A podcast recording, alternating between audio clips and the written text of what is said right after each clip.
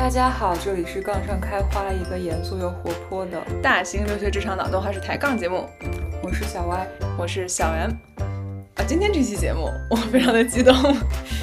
好几层含义啊。首先，今天这期节目的主题是一期反复被点题，然后我们一直没有去作答的一个题目。我们之所以一直没有答，是因为我们俩自己没有亲身经历过。嗯，呃，但是自从听说以后，觉得这个事情非常的新鲜，非常就是自己也很好奇。终于在今天呢，有机会跟两位很多很多年没有见到面的好老朋友，呃，终于连上线。然后我们也非常感谢他们愿意来节目做嘉宾，然后给我们分享关于这个话题的他们自己的一些个人看法和个人经历。嗯，所以我们今天要讨论这个话题呢，其实就是我听说是国内独有的，因为我在美国真的没有听说过。嗯，是升职答辩这样一个环节或者这样一个东西。嗯。这个事情想想吧，觉得也很合理，只不过是自己没有亲身经历过，对他有很多的想象。那今天呢，终于有机会可以逮住我们的两位嘉宾，开始真诚的问出我们的十万个为什么了。今天就废话不多，就先请我们的两位嘉宾给大家打个招呼啊，不如欣然先来。好的，大家好，我是欣然，我是小 M 的大学同学和高中同学，嗯，很高兴能在这里和大家分享一下。我们的职场上的一些见闻吧，谢谢大家，感谢欣然啊。那涛哥，大家好，我是涛哥，我是小 M 的大学同学，很高兴今天在这里跟大家聊一聊国内职场答辩的这个事情。然后我是在国内的这个算是这个互联网公司吧，某大厂，那也可能给大家一些这个建议和参考吧。谢谢大家。非常感谢，非常感谢。涛哥刚才已经提到了自己是在国内的互联网大厂啊，那欣然方便介绍一下你你的工作的行业和企业性质吗？好的，我是在国内的某大型国企，就是和涛哥正好属于两类吧。他是等于是互联网企业的，然后我是国有企业的，这也是在从事 IT 行业方面的国企。嗯啊，那其实我们觉得今天的这个配置啊，我个人非常的开心。可以听到不同类型单位，哎，国内是不是都叫单位对吧？对，都不同的情况，而且公司嘛，这样容易一点。呃，也是，但只不过是我们后来也了解到，像很多其实国内的这个事业单位，还有高校这些，可能跟企业的性质又稍微不太一样，但是他们好像也很多都有升职答辩的这个环节，所以觉得这个事情还真的挺有意思的。那我们要不然就。啊废话不多，直接开始发问了。就首先先先问一个非常非常基础的问题，因为对我们俩来说，升职答辩这个事情真的是只在网上看见过。那我就想知道它的形式到底是怎么样的一个形式？它是像像我们大学毕业论文答辩的这样一个形式，就是说你要是去展示一个 PPT，然后去准备很多你的相关的材料，去证明你是达标或者是呃符合他的这个要求的呢？呃，是这样的一个形式吗？而且它会有一个答辩委员会，他去统一的把所有的候选人的答辩都给都给听一遍吗？以及他会不会有什么 Q&A 环节，问你一些问题吗？就是整个非常的好奇，所以想听你们先介绍一下你们所在的公司，它升职答辩的这个形式到底是怎样的？嗯，不如欣然先来。啊，好的，那我就简单介绍一下我们这个国有企业的答辩。我们的这个升职答辩其实是分为两类的，一类是升岗位，就是你的职位不变，然后岗位也不变，但是升提升你的岗位等级，因为这个岗位等级是跟你的基础工资以及你的奖金系数直接挂钩的，所以这一类答辩的话呢，就是面向的就是全体的这个人员了。然后另外一类答辩呢，就属于是升职答辩。升职答辩的意思就是，你从一个普通员工，然后去竞争一个团队的负责人，或者是从一个团队负责人去竞争一个部门的副总经理，呃，甚至是总经理。就是说，你的职位会发生改变，这样的一种答辩形式叫做晋职的升职的答辩。那么这两类答辩的话呢，呃，有一点相同，也有一些不同。就升岗位的答辩来说的话呢，一般是由每个部门去统一组织的，然后由每个部门的这个综合室出面来组织这一场答辩。呃，一般情况下会有八到十分钟的自我表现的时间。他一般会说，你可以准备材料，也可以说进行这个口头答辩。大部分情况下，很多人都会去准备一份 PPT 的。然后升职类的呢，就是由分公司的人力部来统一组织的了。那么人力部一般是也是会有一个限定的时间，你在答辩的时候展示时间是多长，同时他也大部分情况下会要求你准备材料。会要求你在答辩前的一天，或者有时候甚至两天，要把这个材料发送到指定的邮箱去，然后之后就不能再进行更改了。大部分情况下，这两类报名的同事都会去准备一份 PPT 的材料，方便自己现场的演讲嘛，并且两种形式呢都是会有评委的。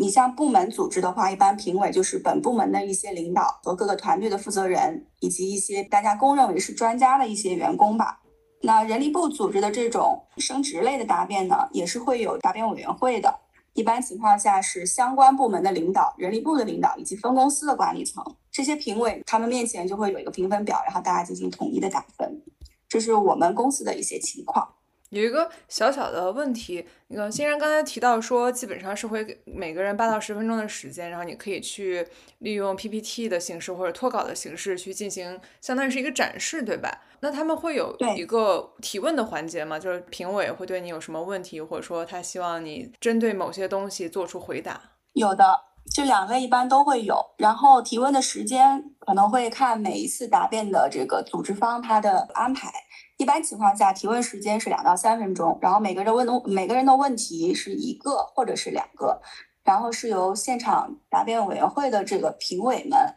他们去提问的。评委感兴趣的话，他会一个人提问完，另外一个还会提问。大部分人都是只会有一道一个问题，然后你回答完之后就结束了。那他这个问题主要是是针对你过往的经历，他很感兴趣，希望多听一点呢，还是说他根据你到底是准备提升职位还是提升岗位，然后再去看着重的去再了解一下你对某些东西的想法，就可能会去侧重展示一下你的什么领导力啊这些额外的东西。呃，两种都会有，这个主要是看你本人的情况。对于是提升岗位等级的这一类，呃，如果的话呢，你是一个。就是比较有经验的老员工，只是想提升你的岗位，领导一般情况下会关注你过往的一些遇到的一些问题，你是怎么解决了，或者是说他会根据你现场展示的一些材料过程当中的一些细节，然后去提问，来进一步了解你处理问题的一些思路啊，以及你作为一个工作多年的一个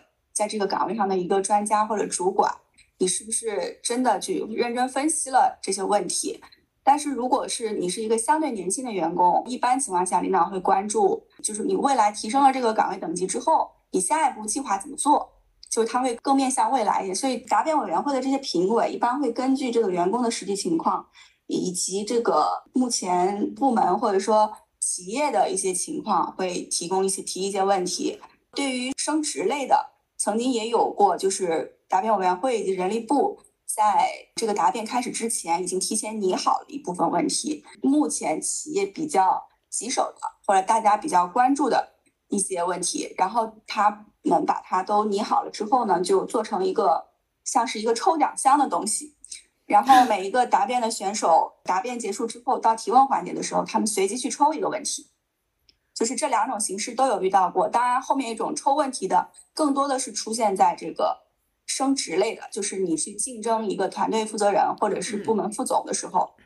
有时候会遇到这种情况。哦，有意思，这个有点像是现场有一个面试。对，没错。那我其实还有一个 follow up 的问题，就刚才你说会有这种提问，那么我就很好奇，所以交上去的升职的材料，或者说在评定谁可以答辩的这个过程之前。会有一个材料审核吗？就是答辩委员会对于每一个 来面试的人到底有多熟悉，然后就是很多人是在这十分钟之内听自己的陈述和 PPT 来知道你到底到底做了什么事情，然后根据这个来回答，还是大家会有一个材料审核，大家都要提前做好功课，然后来这边之后只是根据你的展示和材料一起来提问题。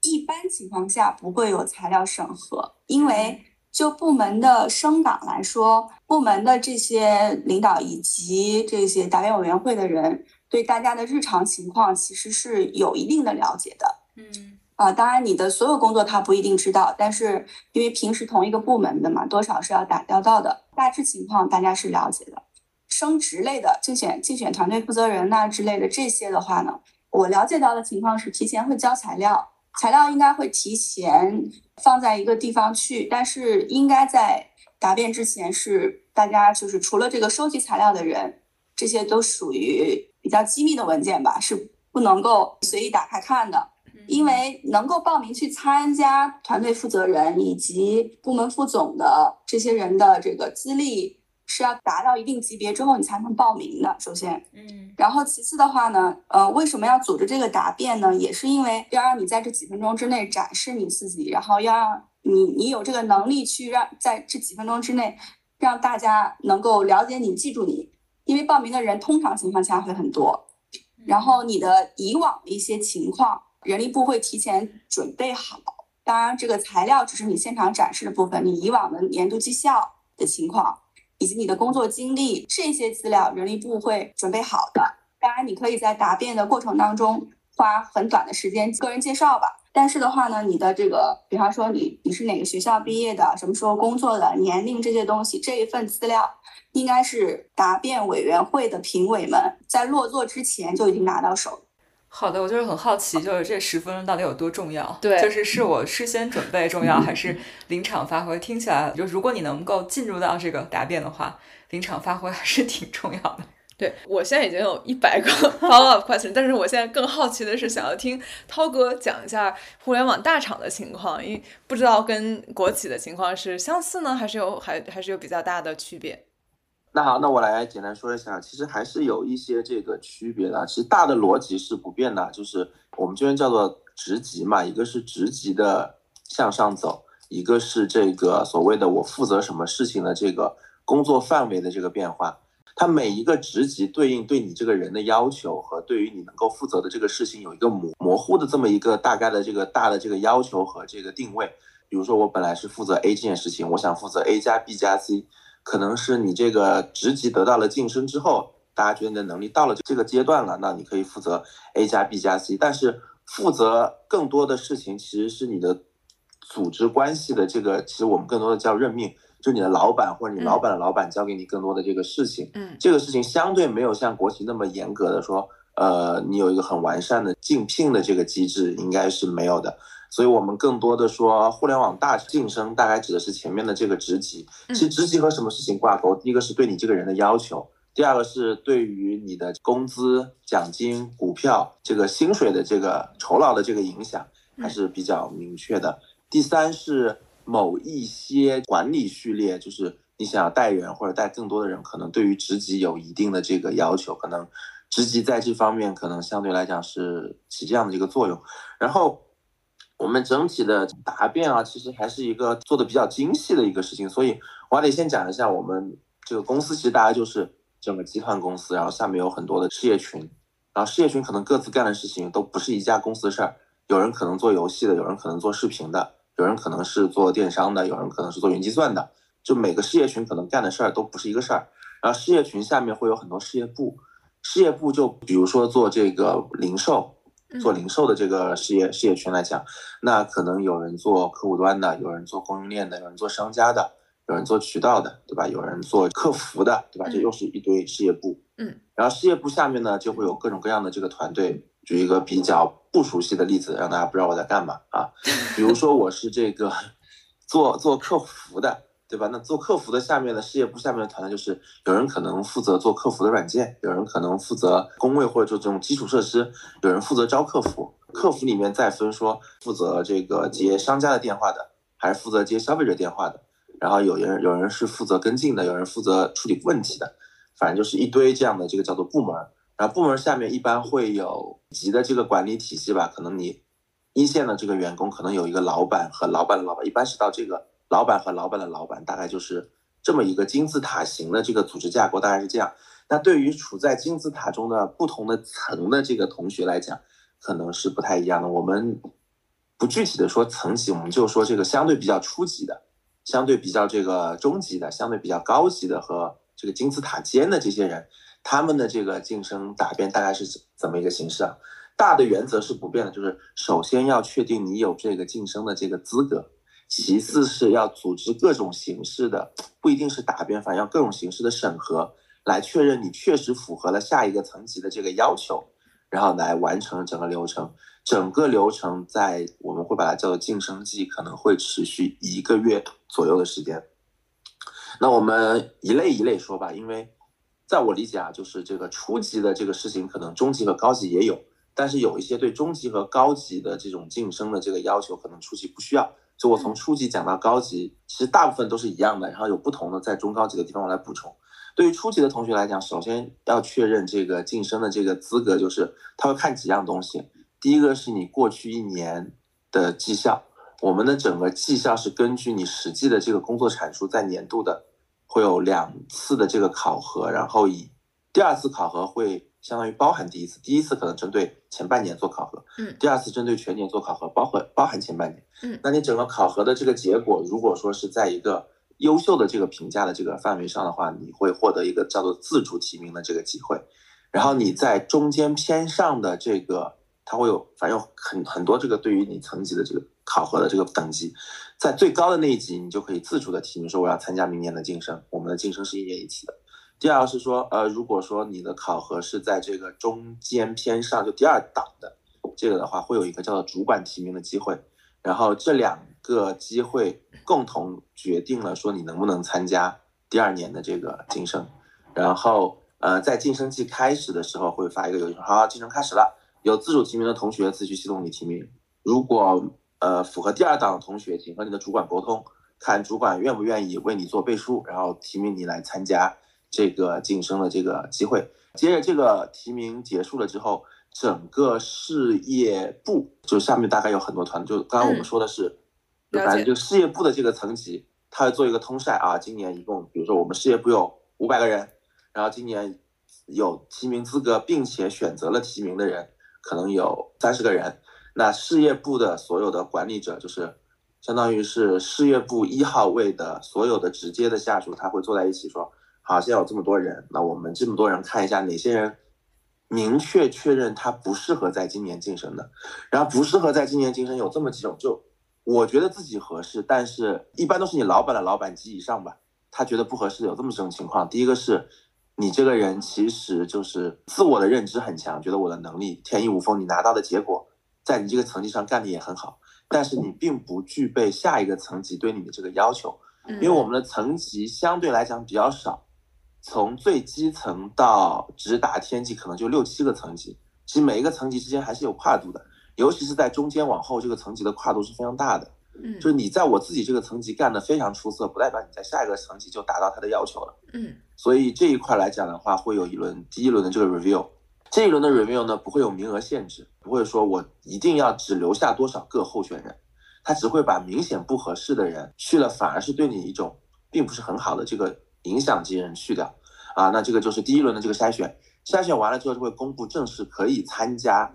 答辩的这些人的这个名单。那这个名单完了之后，这些人就开始准备了。那我们先说初级的准备，初级的准备比较简单，它的评审形式叫做一加一加 HR，然后就是说，呃，他会邀请整个答辩的构成是你的主管、你主管的主管，还有你们团队的这个人力资源的这个 HR 三位作为你的答辩的这个嘉宾。那这个初级的这个岗位呢，它考核就是你的工作做的怎么样，对吧？你的这个工作完成的是不是很好？因为初级的岗位的下一个层级大概率也是一个偏初级或者中级的岗位，它的核心还是考验你这个人这个工作靠不靠谱、认不认真，对吧？你做事情有没有章法，你你有没有拿到业务的结果，这个人有没有冲劲？所以是一线的管理者的意见会比较客观和这个准确，所以整个评审就是由他们来来做。这个准备的材料也也有过一个变迁啊，这个对所有人都是一样的。之前的材料就是给你三十分钟，你自己做一个 PPT。全方位的介绍，我满足了这个岗位的要求，以及对下一个层级来说，我也是合适的。然后现在呢，就是为了我们自己的说法，就是不要太卷，就因为做一个 PPT，你真的能够做三到四周，我靠，两到三周，有些人就在那准备的很久，就是天花乱坠的。然后 PPT 这个也不结构化，就每个人很发散，所以呢，从前年开始吧，就做了一些调整，就是类似于就标准问答，它会根据这个岗位的有不同的工种嘛，因为有。有的是写代码的，有的是这个产品，有的是运营，有的是商务，有的是客服。那根据每一个我们叫 job code，就每一个岗位，它会有一个叫做晋升委员会，这个是全集团统一的，他会写这个岗位关注的通用性的这个问题，他可能会列六七个这个问题的这个方向，还有一个自由发挥，然后整个会让你写一个文档。这个文档类似于像命题问答的东西，你这应该是控制在两千字以内，它每个问题都有字数，这个控制加起来可能就两千个字。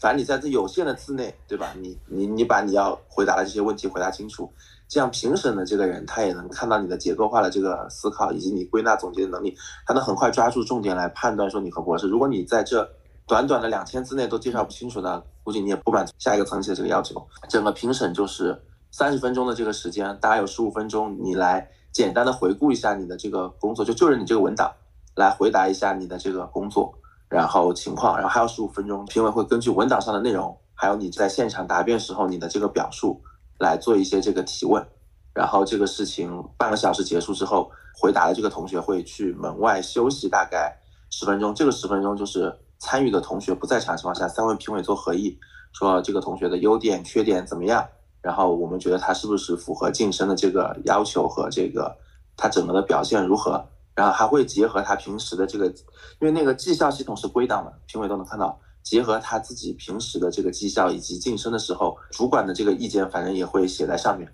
但其实主管就是评委嘛，所以这一块在初级的这个阶段其实是看的看的比较少。然后合议完之后呢，会把同学叫进来，现场告诉你做的好的或者做的不好的，然后呢给他一个这个反馈。但是呢，不会当场就告诉你说你今天是通过了还是不通过，该是会在整个答辩全周期结束之后，会有逐级的这个审批。就这个人通过或不通过呢，其实这个答辩完之后，这个三个人互相不能参考，也就是说，这个答辩结束了之后，三个人独立，对吧？再有一个这个投票的系统里面投票说这个人过还是不过，原因是什么？这个呢，就是三个人互相不知道的情况下，就会根据系统逐级汇总到事业群的总裁来审批。反正所有的层级最后都是到事业群总裁审批的。审批完了之后，什么时候审批完，什么时候就会通知一线的这个主管，告诉你的这个同学你的最后的结果。那最后主管收到的时候，其实就相当于公布了。他会找一个时间来告诉这个同学说啊，你过了还是没过？几个评委对你的意见是什么？然后。呃，希望你做的好的点有哪些？希望你再改善的点点反馈给这个同学哈，他就知道结果。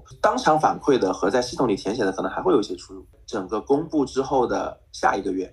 这个同学就会知道说我的这个职级啊什么就会在系统上做更新，他的薪水从下个月开始也会就按新的这个薪水来执行，大概是这个流程。然后薪水的涨幅和这次答辩关系不大，薪水的涨幅是有有调薪权限的主管。在晋升结果出来之后，就系统会根据你的整个表现，它会算一个你应该涨多少薪。算完了之后，然后他会建议给有调薪权限的主管，就我们刚才说的初中高是一个高级管理者，在你的管理汇报线上的高级管理者，他会来看啊，你大概系统推荐根据你的表现是调薪多少，然后他会根据自己的这个主观印象，在有限的这个范围内，可以往上上浮一些或者下浮一些，最后确定确定了你的调薪的范围之后。会在跟员工沟通的时候一并把薪水告诉他你的奖薪是多少，这是一个初级的这个晋升的这个流程。到了中级的这个管理者，他比初级的这个流程多哪些东西呢？第一个事情是环评，环评呢就是说在那个确认了前面有一个公示的这个环节，公示环节大家都一样，然后到了这个准备材料的时候，这个系统会自动给管理者的高级管理者发一个系统推荐的环评的这个邀评人的名单。系统的推荐是根据啊，你平时在这个 O A 上面沟通的人，平时你的工作用的这些操作系统跟你有交互的人多的，他会反正有一套算法，这个也挺卷的。反正推荐就是说跟你这工作关系比较紧密的，他他一般是八个人，然后这八个人然后交给他的这个高级管理者去确认是不是这八个人用来环评他合适，然后这个高级管理者会调整，根据他的这个人人的这个判断会调整这个名单，然后最后那八个人就会收到环评的邀请。就会对他各种维度来打分，就这个人 O 不 OK 啊，怎么样？各个环节你愿不愿意跟他合作呀？什么乌七八糟一堆，就告诉你说啊，来打分。然后打完分之后，这个分是会在答辩的这个环节，然后作为对这个人更立体的这个参考，给到当时的评委的。终极的答辩，他的评委有几个要求啊？第一个要求是评委的职级必须是大于等于这一个。同学要当前职级加二，也就是相当于晋升完了之后，这些评委都要比晋升完了之后再高一级。然后这个是最基础的这个要求。第二个事情是必须是同岗位的。第三个事情是不能在你的这个汇报关系线上，就是说不能是你老板或者老板老板，评委都是跟你不在一个汇报关系上，又同时是同一个工种的，比你大两级的这些人。所以这些人呢，不是特别好找。而且找来的人呢，大概率都不知道你之前做的工作是啥，对，也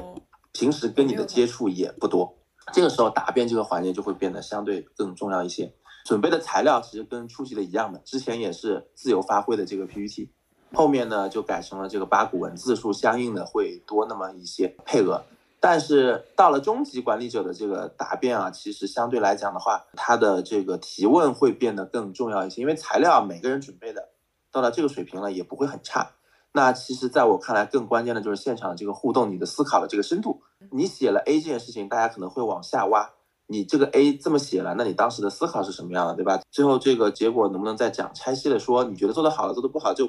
反正答辩，我个人觉得会占的比重更大，因为材料大家准备的都还挺漂亮的。尤其是到了这种八股文的形式，每人准备的其实差异度会不大。第三个事情是名额啊，之前初级的那个晋升的这个我忘了说名额这个事情，就是对于他们来说，你只和你的表现相关，只和你的材料相关。比如说我今年提名了十个人，对吧？最后能通过几个，通过几个呢？其实一般来讲，在初级的这个晋升上是不会卡你的，只要你的表现达到下一个这个层级呢，就会让你晋升。但是呢，呃，最近随着互联网这个形式的这个急转。直下吧，反正这个对于初级的名额，现在也有了一些这个微妙的这个说辞，说是有一些这个限制，但是更多的限制不会在答辩的这一层体现，而是会在提名的这一层体现，就是我控制参加答辩的人的这个比例，来最后确定说啊，这个相对晋升的人员是可控的，不要大家升的都太快，大概是这个意思吧。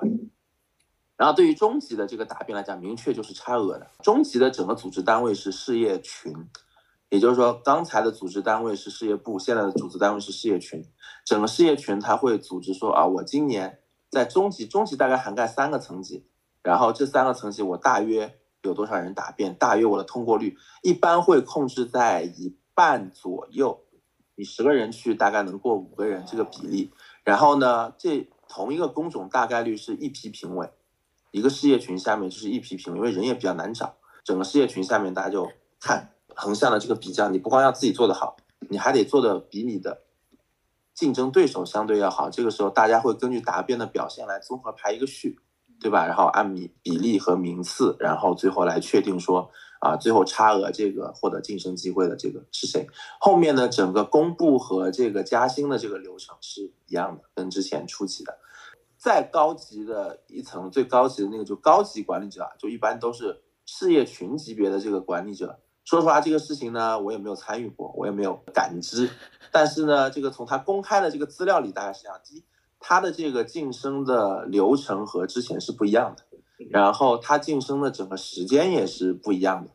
第三是他晋升的组织方式也是不一样。大概我综合各种我能拿到的这个信息啊，他大概就是他会在前面的晋升完成结束的半年之后。他会单独组织一一次高级管理者的这个晋升的这个活动，因为这些高级管理者下面很多都带了上千人了，这个其实是一个很大的这个事情。他们的这个晋升呢，可能可能会由集团的这个 CPO 单独来这个组织，然后这个答辩的委员会就是集团的 CXO 了，然后他们会来制定一些这个就应该不是八股文，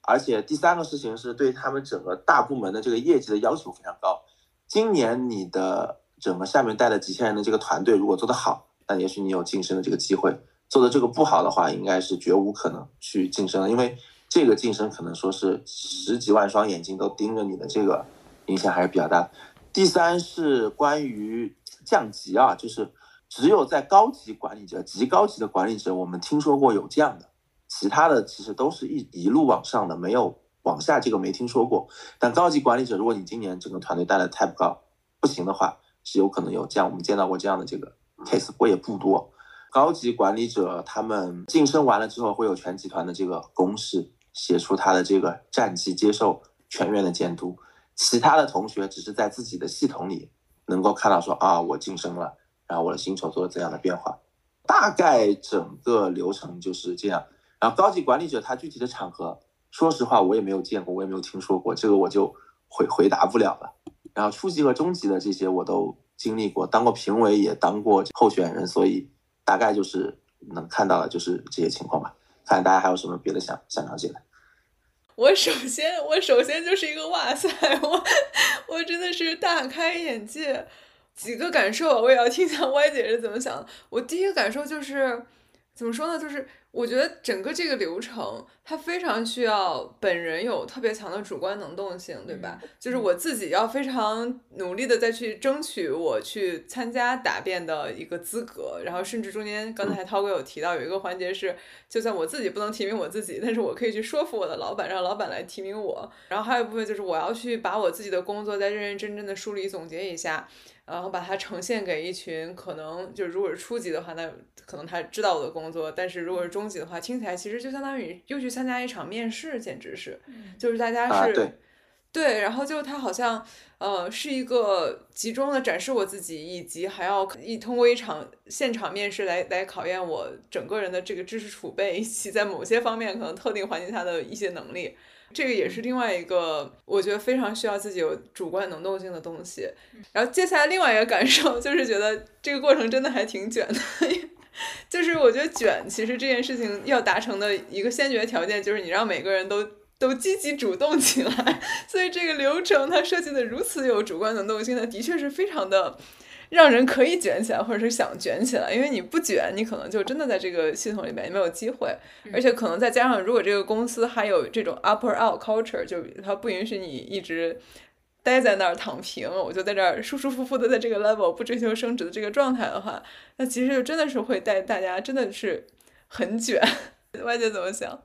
我的第一反应是，听起来这个过程要花费大家好多时间和好多精力。我不知道这个过程是不是值得。对于被升职的人，一定是值得的。至于 对于在过程中被淘汰和怎么说呢？如果是就是如果我是一个公司的 owner，或者说我是公司的人力资源之类的，我我我听起来就觉得这个过程好像有挺多可以被优化的地方。虽然听起来有一些有些算法已经在给你做一些简化和优化。但是你刚刚说字数有限是两千字的时候，我当时觉得，所以大家都写两千字以上吗？就是我觉得确实很重要，因为关系到你的职业发展和你的薪资，对吧？这都很重要，所以你应该投入很多时间。但是我的第一感觉，尤其是跟北美这边，就是我们待过的公司比起来，它是一个把大多数工作和责任都放在了呃员工身上的一个过程。然后我觉得在我们经历过的公司里面。就是员工，你肯定要好好干活，你也要帮你老板做一些工作，但是好像整个过程中，老板的就是扮演的角色和他起到的作用会更大。然后在你的这个所谓的绩效考评上，也是老板会花更多的心思。就这是一个，如果如果你要带人，这个我还可以再展开讲一讲，为什么会有这个过程。这个可能跟北美和大陆的这个环境有关系。其实再往前追溯，就两，我是一五年参加工作的，然后。两千一零年左右，其之前其实根本没有这些事情，就是老板觉得你行，你就晋升了，你平时表现。但问题是什么呢？就我不知道北美的这个信任关系怎么样，大陆的这个信任关系和所谓的这个关系，嗯，这件事情是很微妙的，嗯，然后就会导致大家觉得整个晋升非常之不透明，嗯，非常之不公平，而且呢，这个信息不透明带来为什么？这个人可能真的表现很好，他的工作真的做得很好。但这个人晋升了，周围的人没有晋升，又是老板定的。由于老板觉得这个人好，他可能跟这个人平时沟通也相对更多一些，嗯，就会觉得老板任人唯亲。这个事情一点都不公开、不透明，老板就把自己的嫡系提上去。我们这些跟老板没有私下里，其实这个人可能跟老板私下里也没什么，嗯，他会觉得说这个人就是靠着关系、靠着各种各样不正当的手段，嗯，上来了。这个之前是有很多很多这样的声音，所以最后从两千一零年之后。这我也是听我的前辈们说的，就卷出了这一套流行。那我也补充一下哈，就是其实我们的那个升职和升岗这两类，其实和那个互联网大厂差不多，就是在很早以前的时候是没有这种答辩的形式的。其实到现在为止，我们的升岗类的。也不是说所有的升岗的人都是通过答辩竞争才能够提升自己的岗位等级，拿更高的工资的。就一个部门来说，一年能够有多少人升岗，一般是人力部那边去核定的，根据你部门的这个人员的基数，然后以及你整个部门今年绩效的情况，然后人力部会给一个你你这个部门一年能够升岗多少人，然后呢比例就是多少比例的人是可以根据你的这个前几年的绩效情况直接升岗的。然后有多少名额是可以拿来去做进岗的？所以就是说，呃，对于我们我们这个企业来讲，呃升岗的这部分，这这所有人当中，有一部分呢，他是通过这个年度绩效的情况评定，然后直接去升岗的；还有一部分人就是参加进岗的。对升职类的也是这样，升职类的，就是我是一二年工作的嘛，我参加工作之前的应该是零五年之前，这种升岗就是比方说一个部门的经理，或者是说一个科室的经理，当时是可以直接任命的。或者说直接由你的上一级的这个经理去给人力部提名，然后人力部翻一翻你的绩效和档案，没有问题就直接任命的。但是从我工作之后，我是没有看到过哪一个呃团队的负责人或者部门的经理或者副总经理有被直接任命的情况，基本上都是这样进上去的。然后再高层级的，像整个这个分公司的管理层或者省公司的管理层，这个因为。层级比较高，我也不是很了解他们是直接任命还是进岗。但是总而言之，不管哪一种形式，呃，一般情况下，在正式人力部发文确定你能升岗或者是升职之前，都会有一个公示的环节。这个公示的公告是会发在，比方说你是部门组织的这个。这个进岗，那就就会整个这个公告会发在发到你每个部门的这个 O A 上面去。如果是整个分公司组织的，那这个公告就会出现在整个分公司这个群体的里面去。然后任何一个人对这个升岗的这个人有疑问或者有问题，都可以在公告的时间之内去向人力部反映的。所以就是说这个情况也是在不断的变化吧。我觉得这种升职和升岗，国内的这种。信仰答辩也不是说一开始就有，而是逐渐的这样演变出来。嗯嗯，是的。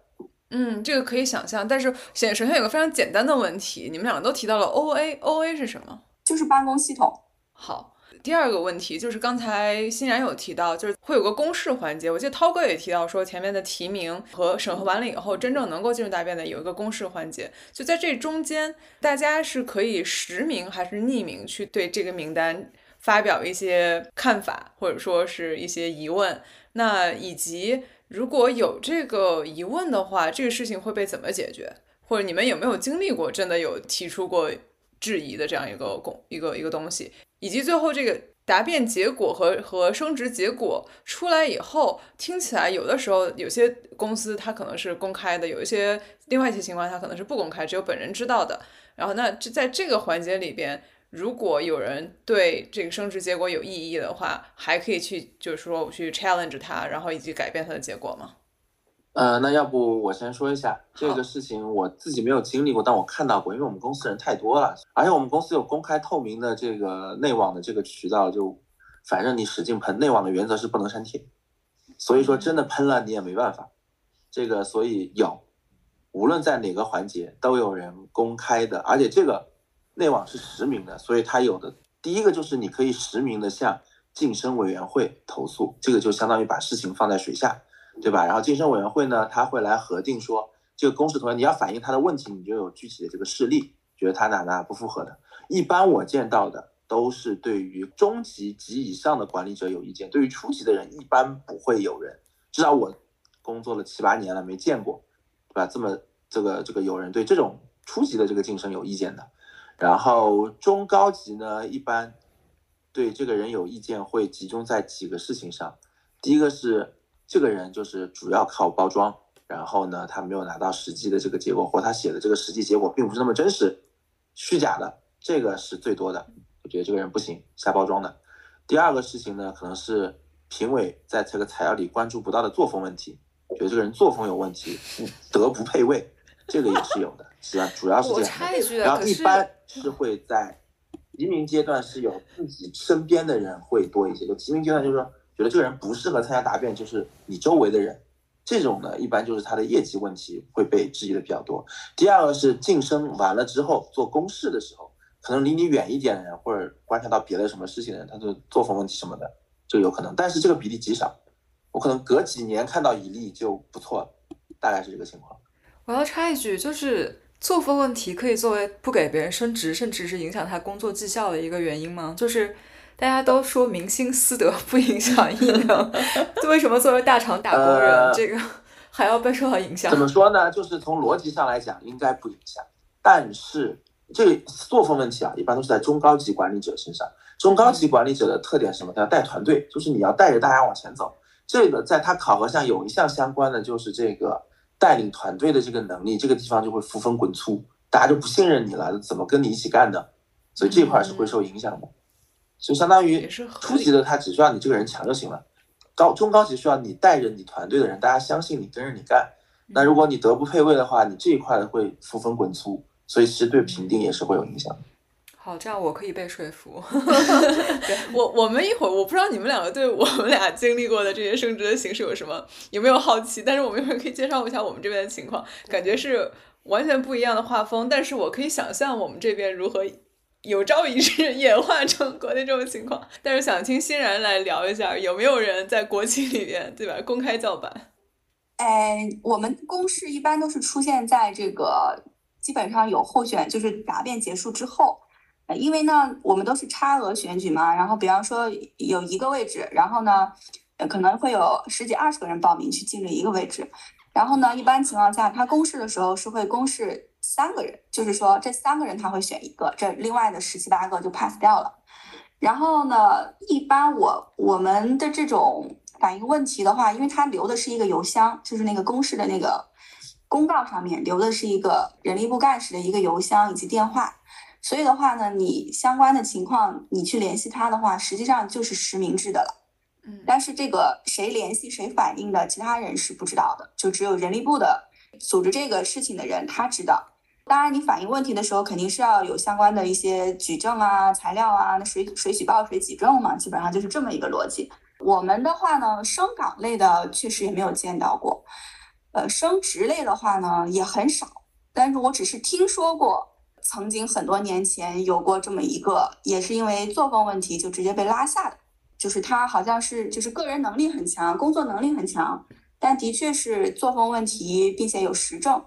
呃，实名举报，然后调查之后确实也是这个样子，所以他本来都已经进上了，然后又从那个位置上就被拿下了，拿下了之后呢，那你说这种事情也不能说。嗯，就把他开除出公司，就只能给他放一个其他的位置去做事情，但肯定就比原来他进上的那个岗位级别要低一些，降了一个级别，然后去另外一个部门去做事情的时候呢，那就会低调很多吧，因为毕竟出了这样的问题。虽然是说当时应该没有说公文上就没有明写什么作风问题，这些好像没有写，但是都是一个公司的，然后虽然说我们公司人也不少吧，一个分公司好几千人。但是的话，这种消息还是会传的比较远，所以的话就是说，你公开反映反映问题这个事情应该是实名去反映的，但是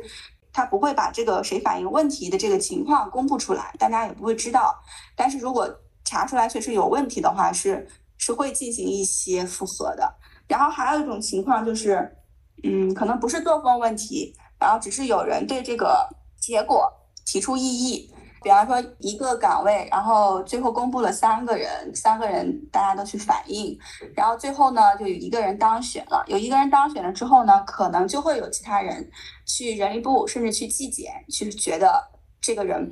当时他不是最高分，然后为什么就选他之类的，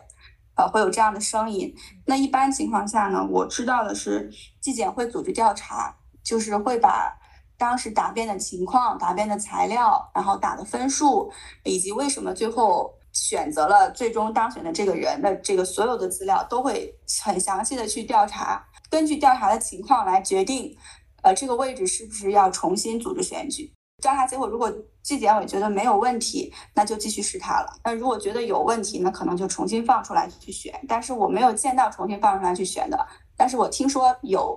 有纪检委去复核的。感觉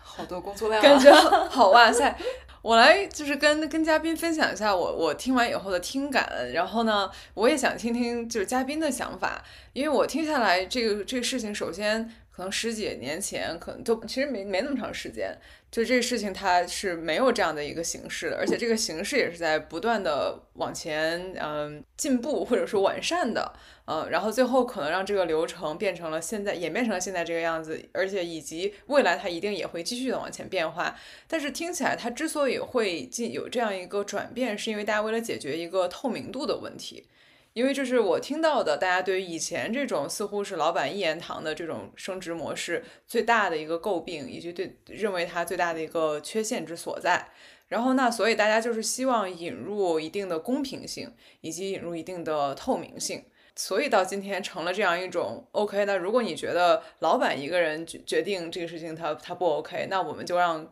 更多的人一起来决定。以及如果你觉得老板来评价你的能力这件事情是不公平的，没有你自己自评更 fair 的话，那我们就让你来自评。他可能中间是有这样的一些各种各样的这样这进步，使得今天成了这种状态。而且听下来，整个过程他还比较强调一种，算是一种民主性，其实。就是你从前期的提名啊，然后包括这个资料的审核，就是我所有东西都给你公开，然后而且我欢迎所有人对他的质疑，而且我邀请更多的这种，尤其像大厂的情况里面是跟你这个人完全没有交集的，然后我去去发表一个更客观的一个东西，而且他有一个我觉得有问题了，你都完全没有交集了，你凭什么凭什么认为这个人的观点就特别的客观？所以他才加了一个 condition 是必须要是同一个工种的嘛。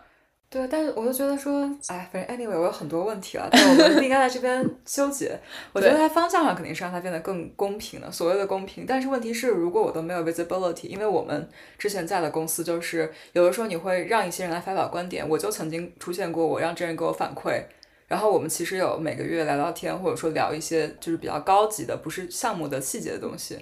他就拒绝了。他说，因为我觉得我对你的工作没有足够的了解，我不应该。就是妄下结论这种，然后我觉得他当时是一个比较负责的状态，但与此同时，我又觉得确实啊，就如果你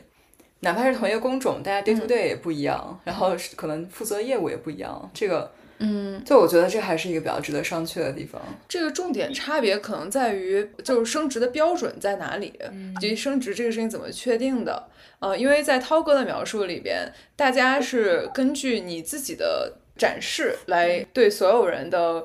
最近的这个 performance 和 results 进行一个评价，以及再通过一个类似于面试的环节，再对你这个人对下一级的一个 potential，或者说其他的一些现场的 leadership 啊，还有这种 strategic thinking 这些东西去进行一个评价。所以其实就有点相当于是我去面了同一批候选人，对吧？从这一批候选人里边，我去筛了几个人，去让他到下一到下一个。呃，我觉得 M 姐这个描述还是还是挺对的。我个人的想法来看啊，就是。啊初级同学的这个晋升就是你的主管直接来定，就需要对你足够了解。嗯，但是对于中高级的这个来讲的话，其实投资未来其实跟招聘的逻辑是一样的。嗯，它是其实看你能不能胜任未来的这个工作。嗯，所以我我理解可能确实是有点像招聘。嗯，那这个时候我就有新的问题了，那就是他有必要说我一定要按照这样子的一个。相当于是有一点，也不算是盲选，就是我就假设我不认识这个人，然后我再去评价他能不能担任下一级别的职位。呃，因为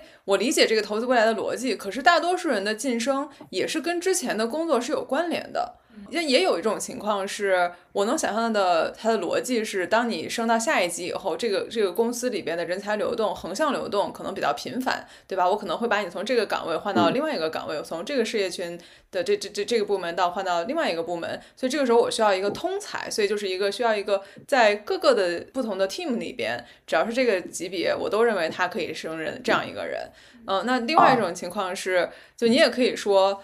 他升职以后还是在原本这个事业部，那所以他其实可能就算在某些方面有一定的短板，但是他的确是在这个事业部里边的下个级别的这个岗位最合适的这个人，是不是会有这种情况呢？呃，其实他最后升完了之后留在本事业部和呃到别的这个事业事业群啊，这个其实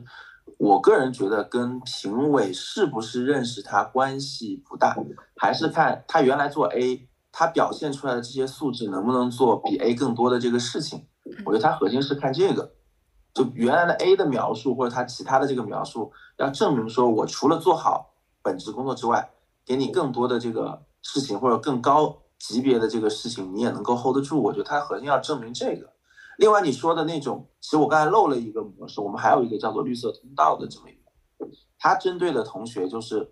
我这个人专业能力很强，但我就是不会表达自己，就是把自己工作总结成这两千字以内的玩意儿，我就是没这个能力。如果主管明确的识别到这样的人，他可以发起申请，说这个人我不走答辩，走绿色通道，通过审核他平时的这个产出，有可能是代码，有可能是文档，有可能是客户反馈 whatever，通过审核客观的材料免去答辩，同样是那些人来评审，他是不是有下一个层级的这个潜力？那这个的名额比例会非常少，大概可能是在千级这个水平。这个千级指的是所有人，也就一个事业群，每次的晋升可能会有两到三个人可以走这一条通道。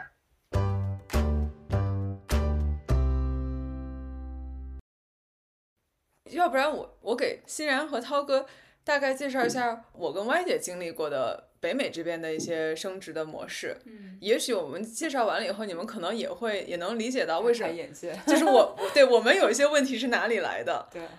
那就先说我们俩共同的前公司，就我们俩共同的前公司的这个模式呢，其实我觉得国内算是两个极端的，从一个极端到另外一个极端，就是从一个老板的一言堂变成了一个所有的每一步我都要你公平、公开、公正，然后让你主动的去驱动这件事情。然后那北美现在这边其实是在两个的中间。啊，就是他应该也是知道，至少我们前公司哈，他也知道你老板一言堂的弊端，那所以他采取的形式是让老板代表你去跟其他有同样的这个决定能力的其他老板一起来评价你。那其实跟国内的这个 spirit 上面，呃，取消老板一言堂的这个机制是一致的，但是他把这个员工在里边，我本人在里边的参与拿掉了。我们这边的流程基本上是，其实整整个过程对员工是保密的，就员工你根本就不知道在这个环节里边，或者在今年这个 cycle 里边，你有没有被提名过，以及最后讨论的结果是是怎样，是谁同意谁不同意，然后这样这你是完全自己是不知道的。但你的老板会在提前跟你的沟通的过程中，他会他会从你这儿收集一些信息，当然。大多数时候他是比较了解你原本的工作的，但是除非是那种他手下人太多了，然后他没有所有人都了解的话，那是员员工要做的事情只不过是提前跟老板沟通好，今年我做的都有哪些内容啊，以及平时通过跟老板的定期的绩效聊天里面，把自己的反馈啊，还有一些自己的绩效表现的东西跟老板都沟通清楚，然后所以让老板再去参加这个整体的这个绩效讨论的时候，他自己心里大概有一个数。刚才涛哥说到一点的这个升职标准，我觉得非常的同意。我们这边也是这样的，就是说升职的结果是看你能不能胜任下一个级别的岗位要求。大多数时候，岗位跟职位是有一定的相关性的，就是你基本上是级别越高，意味着你的呃能力越强，以及你的要承担的责任也越大，得到的机会也也越多。然后那这个形式就是所有的想要把员工从第一级升到第二级的老板。啊，所有的这些员工的老板以及他老板的老板，基本上都会在这个参与讨论的这个晋升的这个委员会里边。但是这这个委员会里边还会有其他的，相当于是国内的事业群里边其他的老板。就算你手底还没有人要再从第一级升到第二级，但是只要你有管理过第一级、第二级的员工，你都可以去参与评价。另外一个共同点是，也像呃涛哥刚才说的是这个差级，级一定是加两级，对吧？就比如说第一级的员工要升到第二级，那第二级的员工是不会参与到这个讨论里边的，至少要是第三级的员工才会参与到这个讨论里边。我觉得他这个逻辑应该是一样的，就是说我必须要有去判断什么样是合格的第二级的能力，然后所以才会有这样一个差级参与评审的这样一个逻辑。嗯，那老板们之间是每个人都会去先去讨论出来一个下一级的标准，就是我从第一级到第二级，我先去讨论第二级的标准到底是什么。然后所有的老板都把这个事情定下来以后，但每个老板就会去呈现自己的员工，这个第一级的员工去去描述为什么他的员工已经达到了第二级的标准。然后呢，所有的老板呢就可以相互提问，就会说你说了这么多，那我想更多了解这个方面、那个方面之类的。这个是。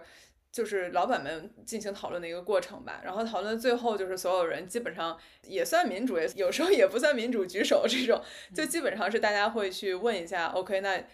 通过我们今天讨论下的标准以及刚才讨论的这个员工的情况，那大家认为他有没有达到下一级别的标准？大多数人觉得有的话，那就那基本上就是可以升职。而且我们这边的前公司的可能也是比较特别的一种情况，就基本上不太有名额。嗯，其实到了挺高的一个 level 的时候，都还是没有一个固定的名额的。基本上是大家觉得，嗯，你有达到下一级的标准，就基本上可以当然，选最高的 level 的是我是没有接触过的，这金字塔到往上可可能是会有名额卡的了，但至少前到这个初级、中级管理者都是没有名额的限制的。然后，所以最后作为一个员工，我在整个过程中的参与，就是我跟老板提前沟通好了我做了什么事情，对，嗯，以及最后我被告知了一个结果。但是这我如果没有被升职的话，我压根就不知道我到底是对讨论了没有 没有被通过，还是压根儿就没有被讨论。那我只知道我被升职了这样一个结果。刚才涛哥说的很好，就是其实信任是其中很重要的一个环节。对，我觉得基本上在就是我们刚才描述这个这这个 framework 下面，你就是要 去相信你的老板和你争取。对如果你不相信的话，你就基本只有换老板这一条路，对因为他也不会向你公开很多，因为我们很多这种政治讨论是不能被公开的。然后，因为它有很多这种。就是人与人之间的比较，还有岗位和岗位之间的讨论，然后甚至有些公司会对你这个你的潜力啊、你的能力做一些比较简单的判断，那这个其实是不太能告诉员工的。嗯所以他基本上你最后可以看到的结果是，OK，我今天升职了，或者今天没有升职。然后老板有时候会给你一些暗示，就是他尽力了，或者是啊 他做了一些努力，但是我们明年再试试看，或下个赛季试试看这种话，但是其实理论上他都不能说得很清楚。嗯，然后我自己是有过，就是我去休假，然后回来，然后老板告诉我你被升职了，然后我就我就很意外，因为我人都不在。然后呢，那就类似于说这种情况，就是老板说哦，那那你那个之前的东西好像还可以，然后等等等等。然后另外一个我觉得比较大的差别就是。就另外一层信任在于，我觉得我们前公司它是升职，就是不只是你自己的能力达到了，你老板要力挺你，你老板还要说服其他组的老板，是老板说服其他组老板，国内的这个是你自己去说服其他人，就相当于你的老板要去帮你去 promote，然后就不只是你的老板和你的这这一条汇报线上的人觉得你可以了，还要其他组的人，因为你要说服他说，OK，我手下的人可能比你手下的人更值得晋升。嗯，那这样子的情况下，其实就真的还需要挺大的信任的，就就还挺有意思的。然后因为我们参加过这种之后，就会有很多那种，你会看到就是如果要手下的人升职。一个老板其实要准备特别特别多的东西，那他可能要去了解员工做了什么，他要用自己的判断来判断你是不是适合升职了。对，因为如果老板只是无脑吹，我之前也见到过这种，就是其实还会被踩的比较难看的，在嗯很多人面前，就其他组的人会觉得你怎么这么没有判断力？你这个人明明不行，你把他放上来，你是在捧杀还是怎么样？就是很尴尬。所以老板其实要做很多工作，然后他还甚至要去跟其他组做一些前期的沟通，就对是说你觉得就是我的这个人到底怎么样？你觉得他符合你的标准？就有挺多这种很多很多环节。所以嗯我刚刚说的说，就是老板的工作不是说。老板他想要任命谁就任命谁，而是他从一个管理者的角度，不管他怎么样，他理论上讲应该要保护员工的利益，所以他就算他要不要做这件事情，他都要走这个过场。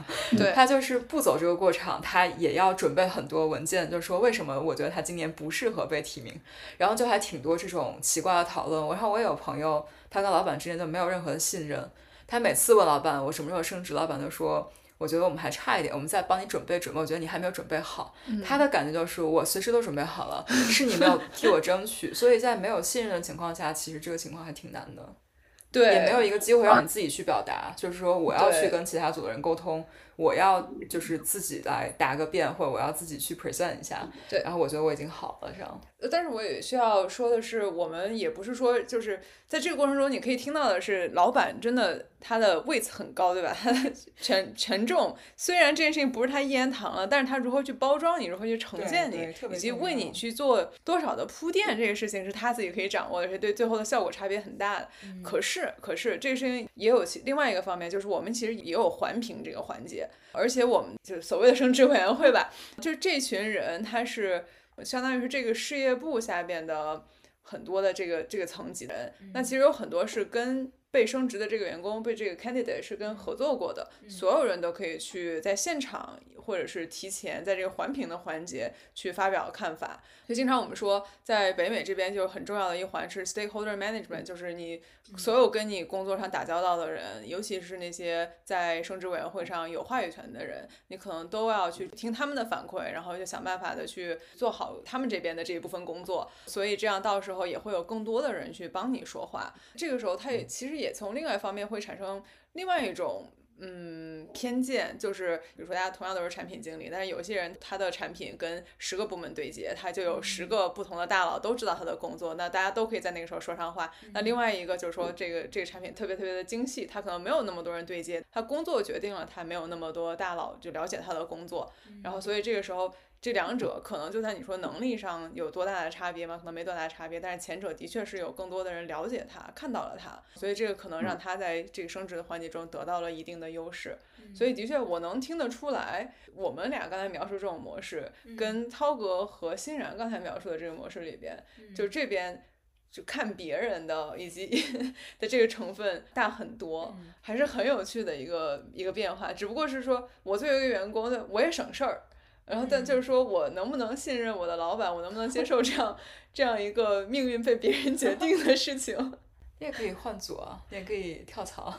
是，理论上讲是可以啊，也可以多去跟 stakeholder 沟通一下，主动的扩大自己的 impact。对，就是我们可能这个功夫做在了平常，对吧？就是功夫做在平常，我去跟老板怎么去铺垫，跟其他的那些大佬如何拉票的这个东西。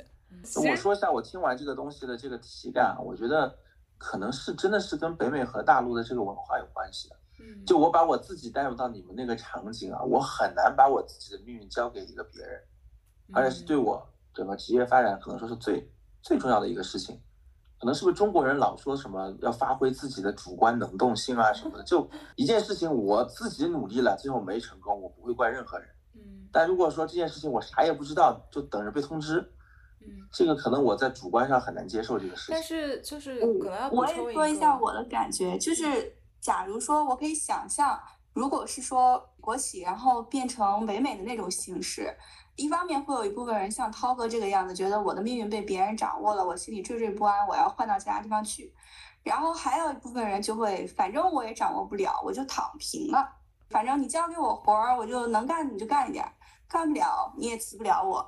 你也不会帮我去争取利益，我也没有办法自己争取利益，那我就想干干，不想干不干。所以的话呢，我是觉得我们企业之所以去搞这么多形式，然后不断的去研究新的方法，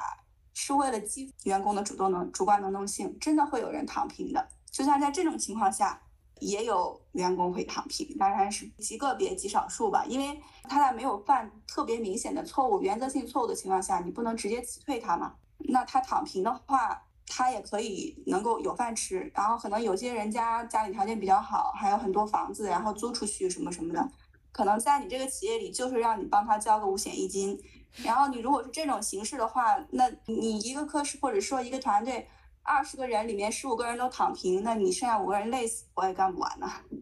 这其实我就一开始我就说嘛，我说国内公司这两种形式就是在激发人的主观能动性，就是要把所有东西都交给你，然后你自己 self pace。对，然后与此同时呢，它再有另外一种情况，就是我如果不往前进，然后我的薪资就这么些，然后我我就必须要去往上争取升职，所以就就卷起来了呀。所以就是说，卷的先决条件是人愿意卷呀。然后呢，现在这个机机制就是……但是我要补充一个，就是我们这边绝对是不给你躺平的机会的。对，也不给。就是我们刚才只说了晋升，就是说老板是可以敬你，但老板也可以觉得说。你这个人不出活，然后呢，这个人的 performance 需要 improvement，对，就会到佩服里面去。所以，而且我们觉得说不是不交给你，就是我们前公司有一句非常著名的话，就是。你的职业发展在你自己的手里，为什么在你自己的手里呢？就虽然到最后你不能去主动给自己答辩，对吧？但是如果你把这个功夫都下在，平时就是你跟你的 stakeholder 关系非常好，然后你天天跟老板 one on one 都在聊自己的未来的发展，然后你很难就是说他不是说这个临门一脚，他只是不给你最后临门一脚的机会，但是平时每一周每次开会都是在给你机会，然后他就是说 OK，就是到最后的时候，如果你没有拿到一份满意的答卷。然后你可能要想一想，就是是不是平时功夫花少，他可能没有这个考试，他全是平时分，然后就感觉非常神奇。对，然后另外就是再给一点 context，就是我们前公司它的每一次业绩考核都是一个在做分布的正态分布的过程，可能你要到很前面才可能会得到拿到个比较好的绩效、比较好的奖金或者是有升职的机会，但是它是一个正态分布的话，总要有人在最下面的，所以就是。也不给你躺平的机会。对，是。而且美国的这个雇佣是这样的嘛，它叫 at will，就是双方自愿同意，就是我可以任何时候辞职。与此同时，公司也可以在你没有犯任何过错的情况下，就直接说 OK，我们的雇佣合同结束了，给你两周的 notice。当然，这法律上大家一般会比较小心，因为你可以告他说你有什么歧视啊，或者说你没有做一些很公平的这个评价等等等等。但是如果公司说我觉得你绩效不好，或者说我觉得我们现在不需要你了。然后也是你没有办法为自己做太多辩解，所以他不会说就是说，OK，我现在把这个机会全都给大家，让大家卷起来。他不会主动的说你们卷吧，但他就是有一个无形的鞭子，对吧？但是就是说，反正你不好，你就要提升。然后呢，这个很多时候也没有一个完全的标准，谁都觉得不能垫底，但是不能垫底这个就是卷的动力的来源，大家也就是都会往前冲。其实你要真是激励互联网和北美这个还是很像的，就是靠淘汰制来抽鞭子为主吧，晋升更多还是奖励，淘汰这个确实挺难的。嗯，对对对，我觉得真的好有意思啊！今天的 讨论我觉得大开眼界，可能双方都觉得大开眼界，相互无法想象对方的生活。大开眼界的感觉，我就可以想象，如果说，嗯，国有企业的晋升机制就完全。不去不断的这样变化，不改变这个一言堂，就可能会导致躺平的人越来越多。因为现在这种情况下的话，如果很多人都升岗，然后你一直升不了岗。你的工资是会变少的，因为蛋糕就那么大，然后别人的系数不断的在往上上涨，然后你的系数虽然说没有变低，但是大家系数都涨，你不涨的情况下，其实你能分到的蛋糕就会变少。这个好有意思啊，我都没想到这一点。其实这个还确实会。所以说你们的总包是不会往上的，就是说在自己的蛋糕里不停的抢，就是。嗯，我们的我们的是这样的，就是应该是所有的国有企业都一样，你的工资总额，国家的一个部门吧，它会根据你这个国有企业，你的集团公司整个一年的这个表现，会给你整个集团公司一个工资总额，它会封顶总额，然后呢，集团公司再会根据各个省公司的这个情况，然后给每个省公司一个工资总额，当然它每年这个总额是会上下浮动的。省公司呢，就会按照一堆考核的一些情况，给各个分公司、各个地市的分公司一些工资总额。然后呢，部门也是一样，就是说分到你这个部门的蛋糕，一年的总蛋糕是这么大。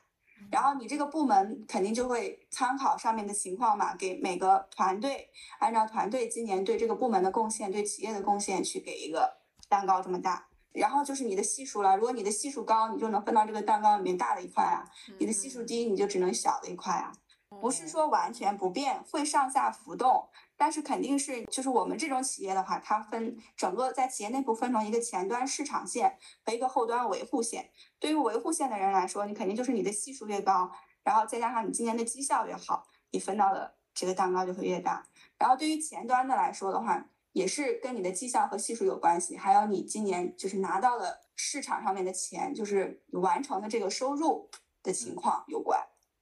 啊，那其实大差也不差的，只要那个蛋糕是会可以变化的问题就不大。其实每一年我们这边就固定薪水除外，所谓的奖金 bonus，其实也都是根据这个蛋糕来分嘛。只是每年的蛋糕它不是说上面说了是多少就是多少，而是根据你自己做出来的。你们自己把蛋糕做大了，那能分的就多一点。自己蛋糕没做的，我们也是这样，就是，呃，小公司对分公司，然后分公司对部门，其实都是有一套考核体系，然后你就在这个套考核体系里面争取拿到比较高的分数，你拿到的分数越高，然后你今年得到的蛋糕就越大。那这个就是完全一样，是这个逻辑。嗯，我们谈的好平啊，完全 是一样的呀，就是我不知道你们公司怎么样，就现在我们公司也是一样，就是他每年董事会会对公司这一年经营怎么样。会有一个系数，这系数就是标准化在一，然后你要是 outperform 就是在一以上，然后 underperform 就一以下，然后呢，再对每一个事业部门，公司里面就有一个说你们这个部门这一年怎么样，然后再到每一个人，你今年的业绩考评是怎么样，所以你最后拿到的这个 bonus 其实是这些全都乘起来的，然后就变成了你这个蛋糕大小就要看整个市场怎么样，看这个业务部怎么样，看你自己怎么样。然后就有的时候觉得这个还挺有趣的，但是但是我刚刚听下来就是类似于就是如果大家听起来就是如果你躺平，其他人的这个个人系数是在上调的，对，然后那你分的时候剩的就分，你剩的就越来越小，觉得这个事情好像确实也没什么办法。趣。对，可是我我要加一个巨大的 caveat，就是我跟歪姐的共同前思是不是说特别著名吧？但是整体来说是这种 work life balance 比较好，就是工作生活平衡比较好的。换句话说，就是没那么卷。嗯，然后，所以我们俩前司的升职和加薪规则是。基本上，你这个级别在这个级别以后，你的奖金区间是已经定了的。嗯今年公司的业绩好与不好这件事情，其实影响不大，就是你这个级别就是这个区间了。对，嗯，然后每年的调薪是两部分，一部分是通货膨胀调薪，还有一部分就是绩效调薪。还有一部分是市场竞争。对，还有一部分市场竞争力的调薪。这个通货膨胀调薪就是所有人都一样。嗯那绩效调薪就是根据你绩效考核的结果，然后分五等，然后每个等是调百分之几点几，这个是所有人都一视同仁的。然后以及最后一部分的市场竞争力调薪，这个大多数时候发生在某一个工种，比如说它人员流失率特别的高，然后我们发现是因为我们这个工种的这个薪资定位太低了，然后这样可能整个工种集体调一下。还有一种情况是这个员工非常的优秀，就是大家非常极力的想要留下他，然后所以就可能额外的再给他根据他的表现再额外多加一点。但其实调薪的差别。并不大，而且跟今年你这个部门和你这个呃整个公司或者分公司的这个绩效影响，除非是到了这种经济危机的这种情况了。其实之前的我们在那儿七八年，从来没有见过根据公司绩效情况而调整你的薪资涨幅的这件事情。有啊，有威胁过啊，那我觉得我们这边卷的核心原因是薪资构成和你说的几乎是相反。我哦我不知道国企怎么样，我们公司的话就是我的固定薪水，我的那个所谓的 base，可能占我全年收入的也就百分之三四十，嗯哦就这个样子。你做的的好和做的不好，直接影响到你的股票期权的收入和你的这个 bonus 的时候，这两个加起来能占百分之五十以上。哦对于所有中级及以上的人来讲的话，就是你的浮动部分会占你一半以上，嗯这就由不得你躺呀，你收入减半你也受不了啊。嗯，那我很好奇，就你说你的股票期权也会就是根据这个来变，然后很多美国的大厂是你的 bonus，就是 bonus 可能是 anywhere between 零到比如说四十、嗯或者甚至到五十、嗯然后可能正常人都在百分之二十左右，然后这部分是肯定是基根据绩效考评的，但是一般股票和或者说期权的这个 grant，你们一般是提前聊好的，它只会影响到你的 refresh。谈啊 offer 的时候对，谈 offer 的时候会提前聊好，就是未来几年大包那个这个和我们确实略有不同。我们每年嗯就是 offer 是 offer，offer 它会有这个股票这个部分，每年的 refresh 也会有，这个是没问题的。这个是你入职的时候的 package。嗯，然后我们公司的逻辑，它会奖励每一年你进来的人，大家都认为是刚开始，那每一年就会衡量你这一年好不好，会给你增发，嗯大概是这个逻辑。好的好的。呃，增发的收入其实占你整个收入还是挺多的。哦，嗯那还挺有趣的，因为听起来增发很多哎。如果对对你的对对对就是百分之四五十都会受到这个业绩的啊，影响。四五十就是增发的很多，但是如果嗯不增发也是常态，一般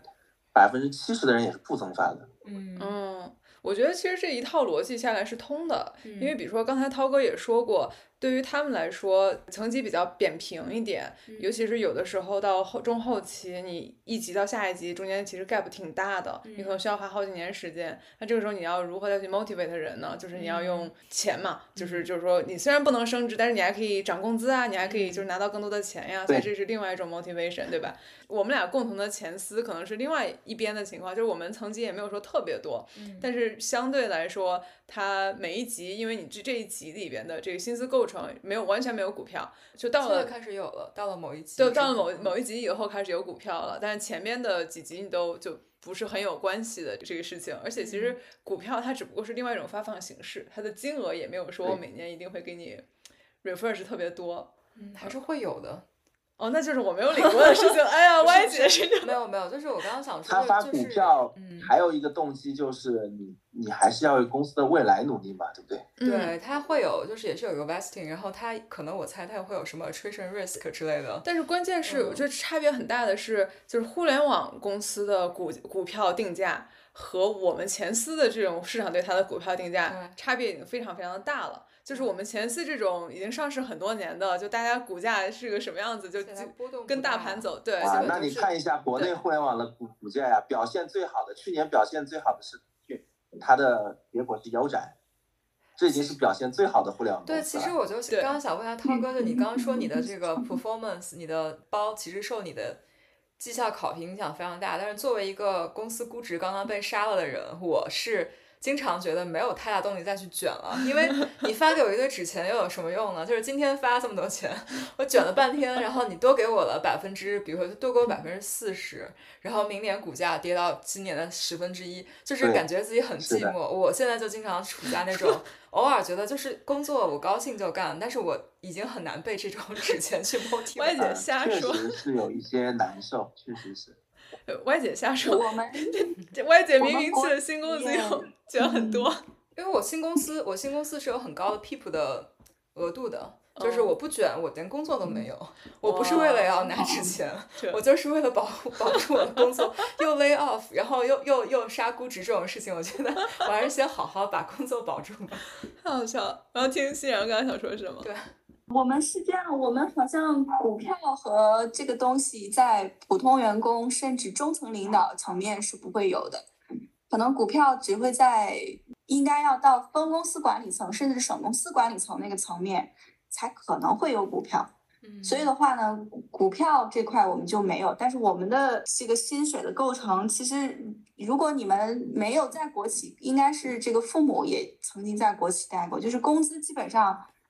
嗯，很少了，大部分还是要靠奖金嘛。大家为了升岗啊什么的这些东西，其实都是为了奖金能够多拿一点。当然，工资你升岗之后工资是会提，但是因为工资本身它的基数就很少，所以的话呢，你提也提不了多少。当然会提个几百块，然后主要还是靠这个奖金以及相关的一些福利，比方说我们你呃交通费的补助，然后通信费的补助，这些都和你的岗位级别有关系。你岗位级别越高，然后你拿到的交通费和通信费的补助就会越多一些。你像他们那些去竞争高职位的，比方说团队负责人，然后部门的总经理和副总经理，团队负责人的话呢，他应该每个月以及每年的年终奖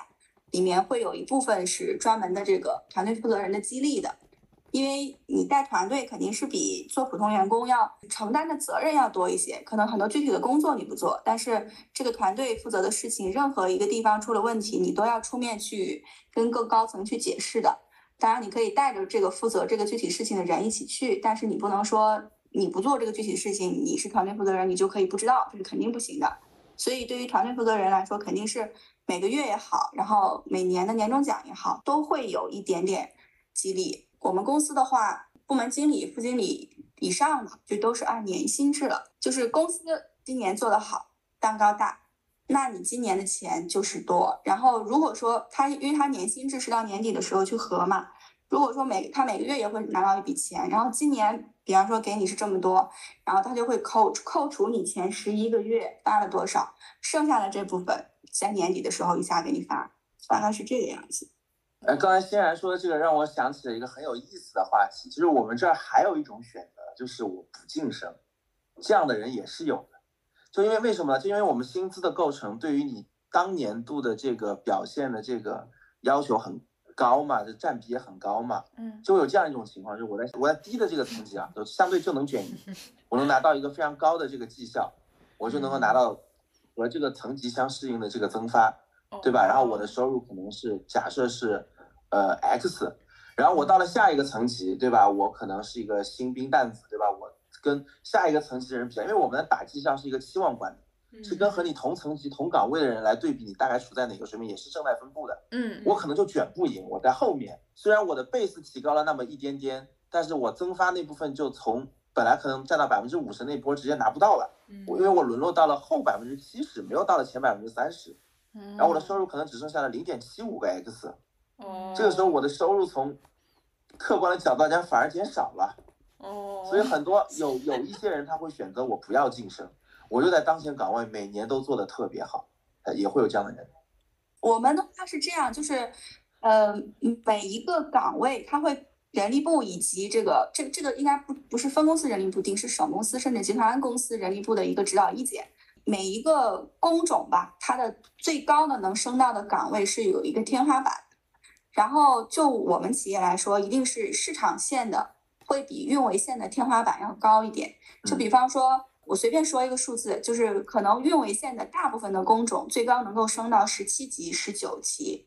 然后但是市场线的大部分的工种最高可以升到二十级甚至二十二级。但是如果你是一个部门的经理，就是你走了管理通道，而不是这个专业通道，你是一个部门的经理，这个天花板就会再往上涨一点。但是的话呢，能升到最顶端的，那一定是集团公司，然后省公司的那些管理层才有机会去触碰到整个集团的这个岗位级别天花板。就是假如说你就享受作为一个普通员工。然后你就不想去市场线去闯荡，然后你就想在运维线，你你是一个专家级的人员，大概率就只能升到十七级或者十九级。当然，你如果表现非常出色，然后你有很多专利，或者是说你有某些不可替代的这些技术能力，是在整个集团。的专家库里面都有点名的，并且每年你都有创新的成果出来，或者是说有发表这些比较重要的论文，或者说你能解决一些企业的问题，并且是被集团看到的，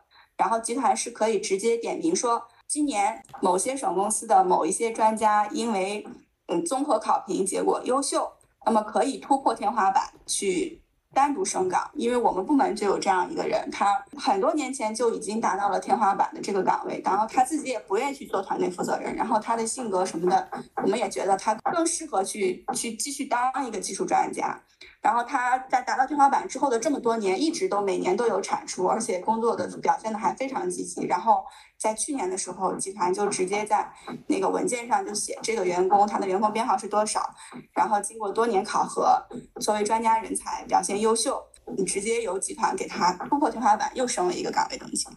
不是整个就是一个哇塞，跟 你讲，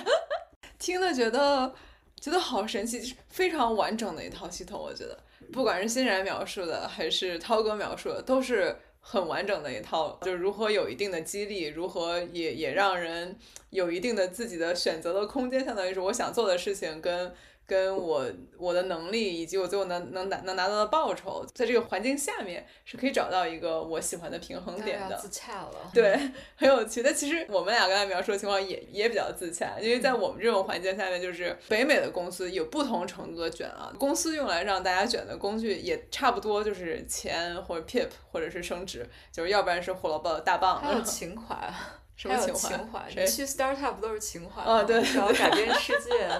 之前就是刚刚涛哥说，就是那种选择不升职，就比如说，就是你算一算你的这个呃包裹的期望变低了这种。就曾经我也遇到过，刚工作的时候，有老板就在那说说，哎呀，其实我随便出去就找个外面的工作，或者说你觉得我每天要升职是为了加薪吗？不。我是为了公司的未来，我是为了更大的 scope，为了更我都知道是谁说的，这个人太虚伪了。然后就就就可能真的会有吧，但是这个这个问题也确实存在，就是你如果刚刚够得到，然后升上去的话，然后大概率我们我们之前也是第一个 cycle performance 会很好。对，但是鉴于当时没有股票，就无所谓。就是你 上去了 base，就基本都都靠 base 的话，就能多拿一点就是一点。对，就是前司的这个机制，就是基本上属于你可以自己掌握你的节奏，而且你上去了，对我们前司的。涨工资的确主要是靠升职，其实因为每年你可以听得出来，他每年给的 refresh 就特别的少，而且他的目标就是维持一个通货膨胀，已经让你觉得你的薪资有在变高一点，所以大家就还是比较想升职，呃的心其实还是比较迫切的，所以也是能用这个来激励住一些一些人努力的去卷一卷。但是与此同时呢，如果你不想卷，然后你还是可以保证每年舒舒服服的在现在的这个职位以及现在这个工作强度上。然后大概稳住你现在有的这个收入水平，再加上毕竟就是美国的生活成本和他的这个薪资相比来说，他的压力会小很多。所以整体来说，大家有这种选择：我卷拿更多的钱，还是我不卷我就躺平。也是。然后说到卷啊，我还有一个观察可以跟你们分享一下，因为我参加了很多，因为我最近两三年一直在做评委嘛，然后就我也我也会观察，我会发现。来晋升的人，都不是你平时看到那种干得很晚就特别卷或者到处去宣扬自己的人。就这可能只是我个人的这个观察，就是我们通常意义上定义的这种卷的这种行为，反正在我们这个晋升机制里面反而是失灵的。卷能够保证你不被裁，但是并不能保证你往上的。我们通常意义上说的那些卷，就我干得很晚，对吧？我到处去跟人家说我在干啥干啥干啥，这样的人我在晋升场往往反而没见到。就到了晋升场，最后还是靠拳头说话。就有个人他每天可能八点钟就走了，但人家产出就是牛逼，这这个好像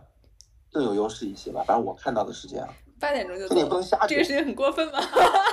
对不起，对不起，我打岔了。十十点十一点上班，八点走也还好。哦，有道理，有道理。对，涛哥，再稍微问一下，你说的这种特别卷的人，最后就没有在这个升职答辩里面见到他，是他自己没有提名自己呢，还是他被前面被筛掉了呢？绩效产出不够，他被绩效筛掉了。对，其实这也是我跟外地人讨论过的一个问题，就是你卷，其实是因为你干活不够有有效率，就是做事不够聪明。的一种表现，所以你逼的你必须要去跟人家拼时长，拼这种表现上的努力。对，所以并不代表说你真的是绩效是好的。我们见到的，我们以前的同事升职很快那些人，没有一个是哇塞，不不不，我觉得很多人就是靠时长，就是他首先升职很快的人是从。对，你觉得我们之前大组的那个人不卷吗？反正我是在半夜是十一点半。是在 Slack 上收到过他的消息的，当然他自己不是干活，他已经是那种立的一一百多个人、两百多人的团队了。嗯，他不是自己在干活，但是他是类似于就是保证手下的人在没有被 block，他是在帮我 unblock 一些事情。嗯，然后还有就是他他不会在半夜给你发 PPT，但是他会在半夜改 PPT。首先他们确实是更聪明的方式在工作，他不是纯粹对市场。对，但是我觉得我们之前见到一些。就是升职很快的人，他也真的不是只有八小时在工作，这是我自己的一些观察。那涛哥刚刚说的人也是八点下班，他也不是五点下班，就就是他可能比起其他人来说，就是他一定不是不努力，他可能只是努力的比较聪明，不是纯粹靠时间在拉这块东西。对对对，嗯，可能大家对卷的标准不一样，我们认为九点钟上班，八点钟下班是个挺普通的一个人。我们说的卷一般是每天晚上留到什么十二点啊、一点啊，然后，然后还有就是不停的嘴巴上说着我很努努力的人，一般最后结果都不是很好。啥也不说的人，可能最后结果还可以。嗯，明白。我觉得这个还挺有趣的。其实我觉得这种，这种就挺像我们学生时代的，也是有能折射出一种当时的情况。嗯，呃，可能有些同学他就是每天刷题，然后做作业做到很晚，通宵啊，然后家长觉得很辛苦，但他成绩不一定好。嗯，然后有一些就是上课的时候很认真，放学就出去玩，然后把作业写完了就不刷其他题了，该看电影看电影，该出去跑步出去跑步，该跟同学开玩笑啊打游戏啊，反正人家在该努力的时间努力了，该放松的时间放松了，然后最终是会有比较好的结果。当然，对于国企来说，你肯定，呃，有一部分人他付出的时间多，然后他确实做出来成效，然后也会往上走。当然不排除。呃，有一些他就是做这种表面功夫，然后呢，又有一一定的那种后台的背景影响力，这样走上去的 也有，啊，不能说完全没有，也有。但是的话呢，就是，嗯，看你走多远，走多长吧。就是说，你既有实力，又有背景，又能得人心，又有威望，这种领导肯定会走得更长一点。然后有一些就是靠一些这种表面功夫，然后耍一些这种心思，他也能走到。比方说团队负责人这个层级，甚至是部门副总这个层级，但是的话呢，就会面临很尴尬的局面，就是他在这个位置上，但是他下面的人很多不听他的，或者是说很多不配合他。当然这种情况我们也也是会有遇到过的，只是说你脸皮够厚，你就在这个位置上待着呗。但是我是感觉十个人起码应该有百分之七十到八十还是要靠实力的。这个我也可以分享一个关于关系这个事情啊，其实，在我们这儿还说的比较明的，就是有一些团队，他就是需要一些关系来，就无论是社会关系、政府关系，还是什么关系，他需要这些来做保障的。所以这些团队专门有一些这个虚的岗位，哎，反正贼虚，这些岗位就专门招这些用因为关系，所以对这个团队很重要的人。然后这些人呢，他的考核体系。虽然我周围没有这样的团队，但是我道听途说过一些，就是你连班都不用上，每年的晋升都会有你，然后你就在这儿安安心心的待着就可以了，你也不用带人，你也不用为团队的发展做贡献，你在这里就可以了，然后就会有专门这样的岗位开出来，来保障这些关系。这是我听说的，无责任的这个传谣一下。哎，关于这个我也听说过，没有这样的，没有这么明显的位置，但是是说。嗯，怎么说呢？就是肯定会有这方面的因素，因为你有一些背景，然后你有一些资源，然后你能够利用这些背景和资源为企业争取到一定的利益，并且你的工作也很努力的情况下，同等水平，比方说你去竞争同一个职位，然后你们两个不管是从工作表现也好，绩效也好，然后个人的展示能力的情况都好。那作为企业来讲，肯定是能给企业带来更大利益的这个人，他能够坐在这个位置上。我刚才你们说到这个，因为我也听国内的一个朋友，他是在高校，然后有一次跟我描述他最近非常累，然后为什么累？他是就是青年教师嘛，应该算青年吧。然后他就说，基本上他们一个大的这种系里面的配备。三分之一的人是刚刚说的这种关系户，他们只要在这里就可以了。然后呢，三分之一的人是很会、很能说会道，因为要去外面拉项目、拉方顶、拉资金，各种各样的事情。然后他们主要对于这个系里和院里的贡献，就是通过他们来这个拉各种各样的项目。那么剩下三分之一，你又没有关系，又没有拉项目能力的人，就要把这个另外两拨人的活也都干了，所以一个人要干三个人的活，所以就特别累。